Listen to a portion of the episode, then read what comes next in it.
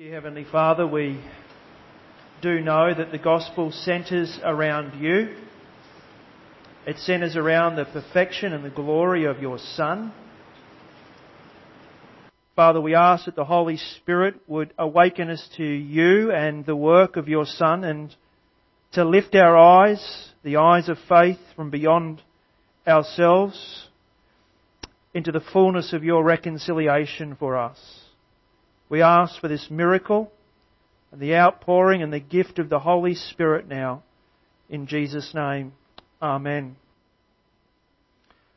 You see on your screen the title, The Supremacy and Sufficiency of Christ from Colossians 1, 15 to 20. as I said to the 8 o'clock audience, some messages are milk, and milk meaning it's quite easy to digest. But how would you feel if you saw a 20 year old man still nursing on his mother's breast?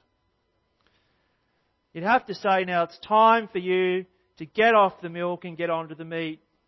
I'm not going to apologise for this message being a bit meaty, but it will mean that you have to love God with all your heart, with all your soul, and with all your mind.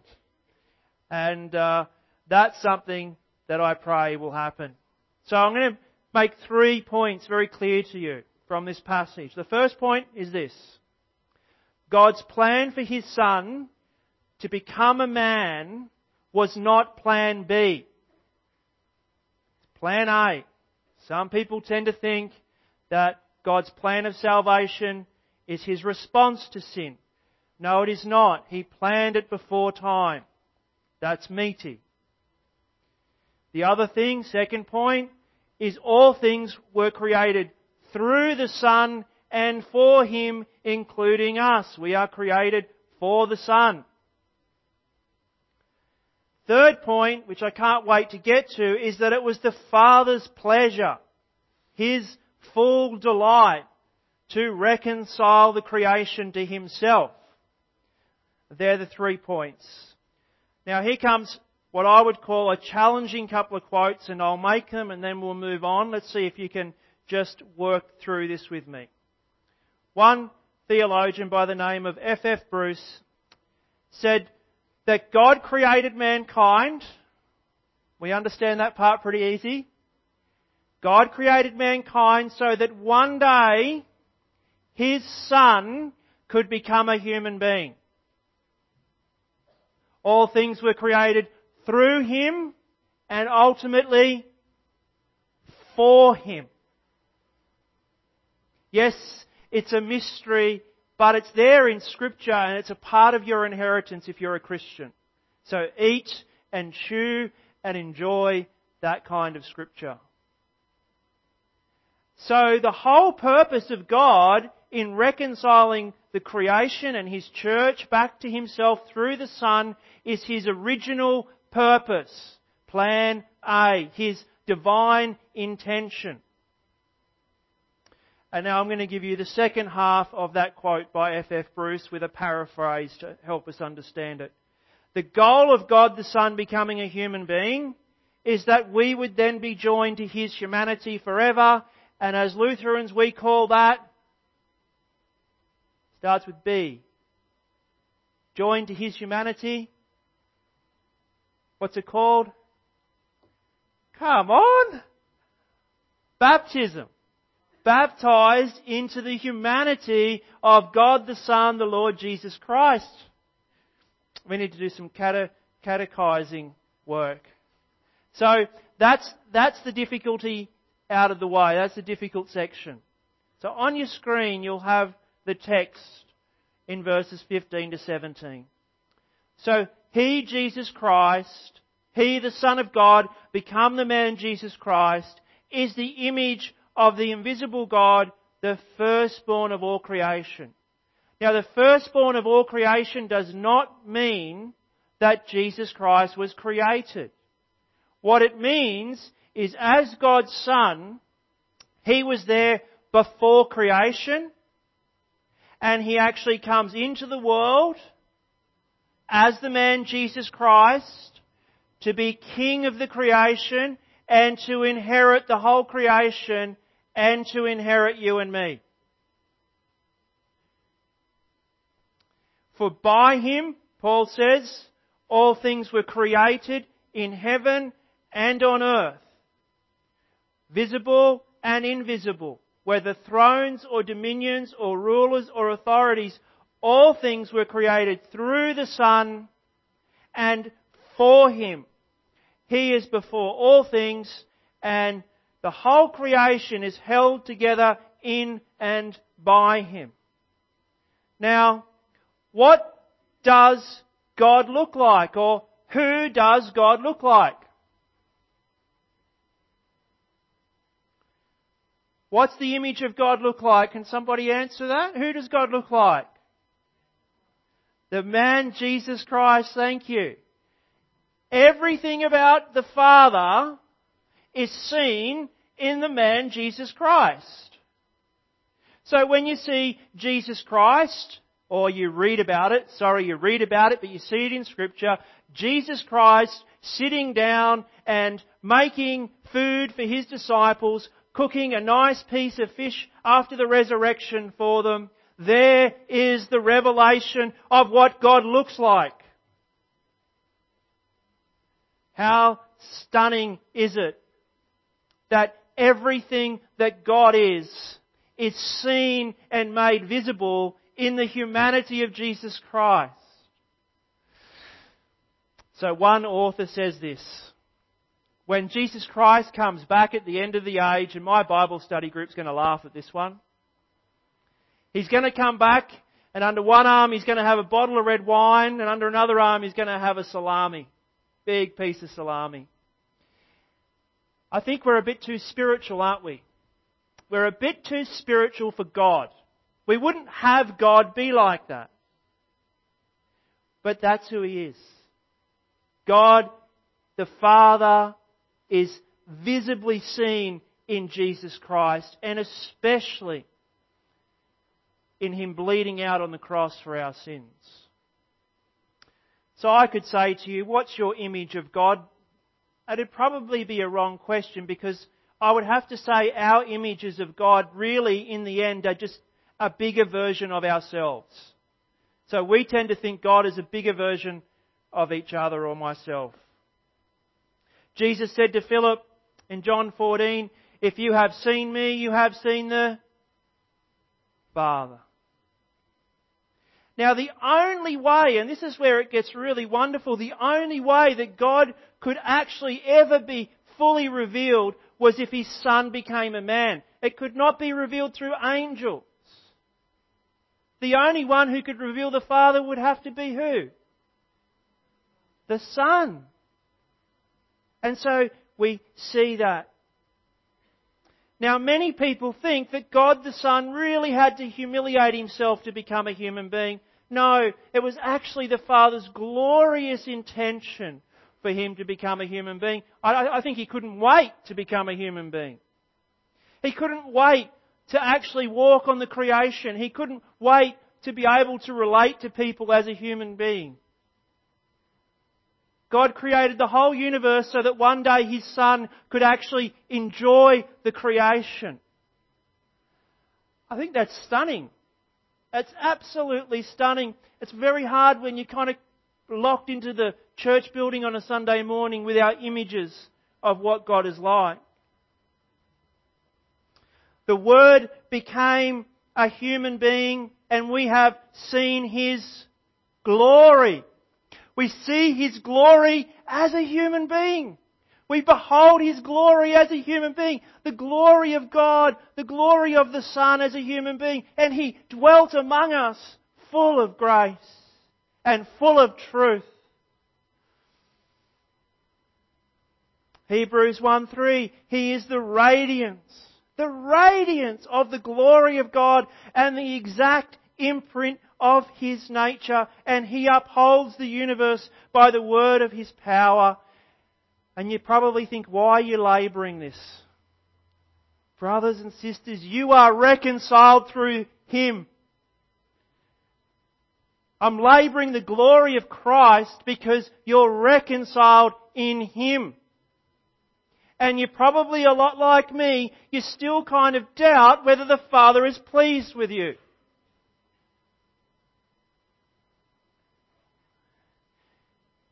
You, as a human being in Jesus Christ, and this is my last point, but it's coming a bit early, reflect back to God. You reflect back to God all that is in His Son. How can He not be pleased with you? You reflect back to Him the glory of His Son and the work that He actually did in His Son actually goes back to the Father and it returns to Him and it praises Him and He looks at you and He says, Ah, you are in the glory of my Son. Now that comes with great struggle because we still battle this present evil age. Paul is saying that the Son of God in whom God created all things through reigns supreme over the entire creation as the first man who has ever been resurrected, which guarantees your resurrection. So that in everything he may be preeminent. For all things were created through him and for him. And this is my second point. Who were you created for?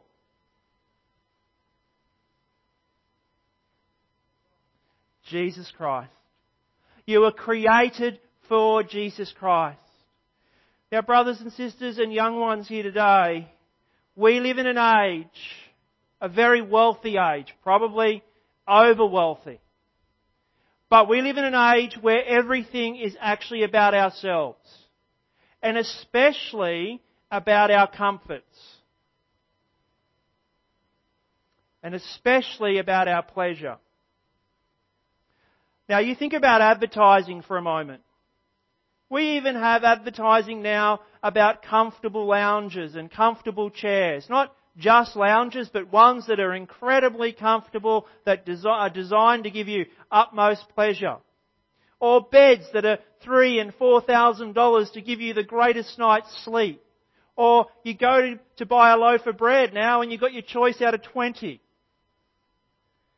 We live in an unusual age, and I need to say it is unusually wealthy. It hasn't always been like this, and it may not always continue to be like this.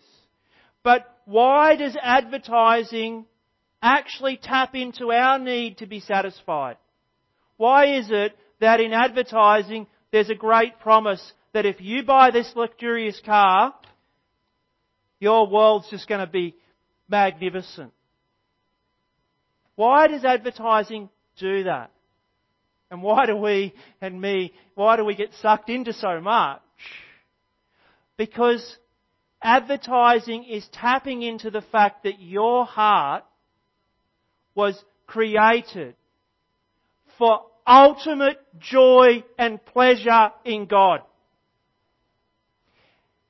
That's right. You were created for ultimate joy and pleasure in God. So I've said this before and I don't mind saying it again. Try and deny yourself pleasure.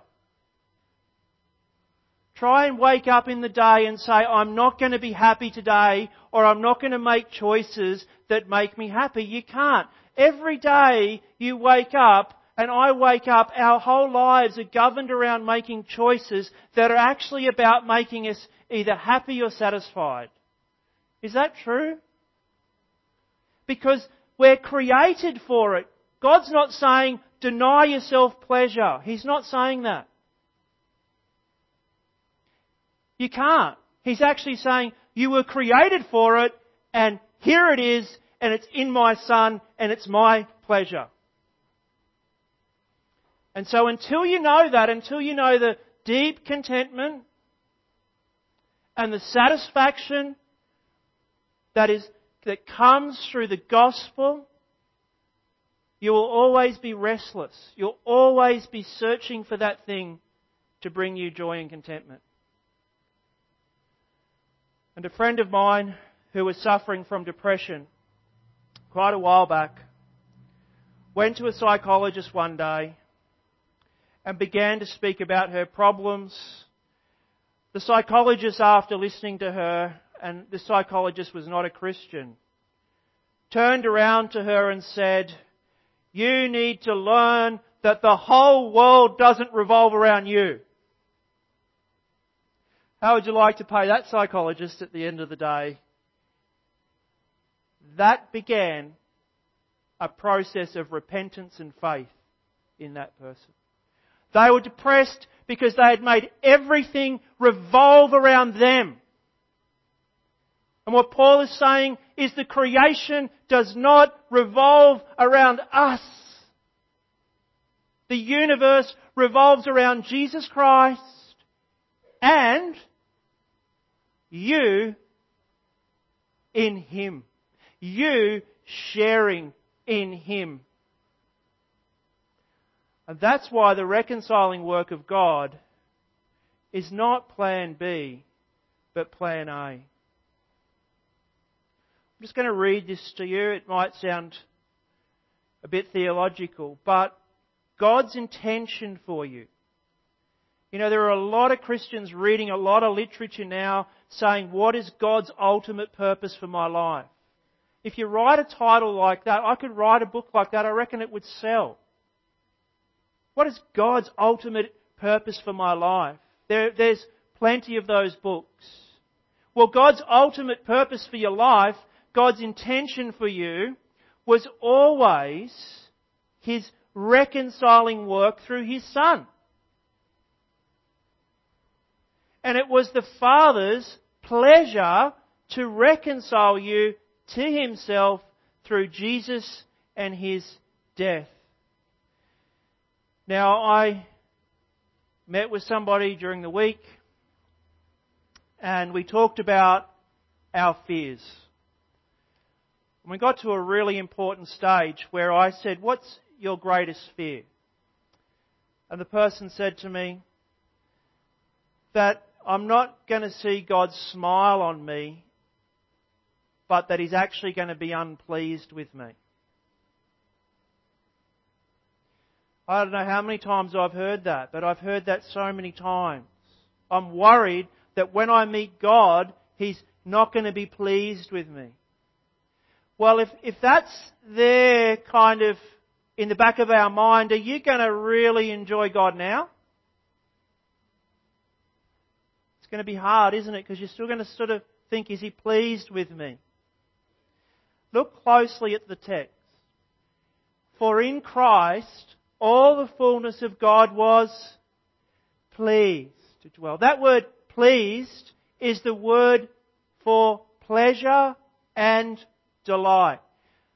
This is not plan B. God does not need his arm to be twisted to redeem us or to reconcile us. You don't have to go up to God and twist his arm. It was his divine intention, his pleasure to bruise his son, says Isaiah 53:10. How can it be the Father's pleasure to bruise his son? Because in the cross, the Father gets all the evil of all the world and all the sin and all that would harm the creation. And he lays it on his son. And his son bears everything that displeases the Father. Everything that you feel that has displeased the Father was laid on the Son, and the Father judges him till finally he bleeds out in death, and there is a perfect reconciliation until the wrath of God is finished. In His Son, He destroys evil.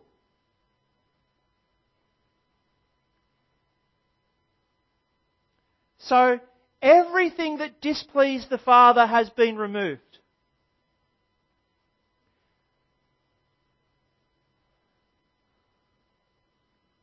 What does that mean for you who are reconciled through Jesus' death? Is there anything displeasing in you, in Christ Jesus, to the Father? I know it's radical. It's a crazy gospel. But either he removed sin or he didn't. Either he took the fullness of the judgment or he didn't. Either you are reconciled through his physical body and made friends with God or you're not. Which one is it? And it was the Father's pleasure to do it. So if it was the Father's pleasure to do it, before you could respond to Him, then is not His pleasure and His delight actually in you fully now?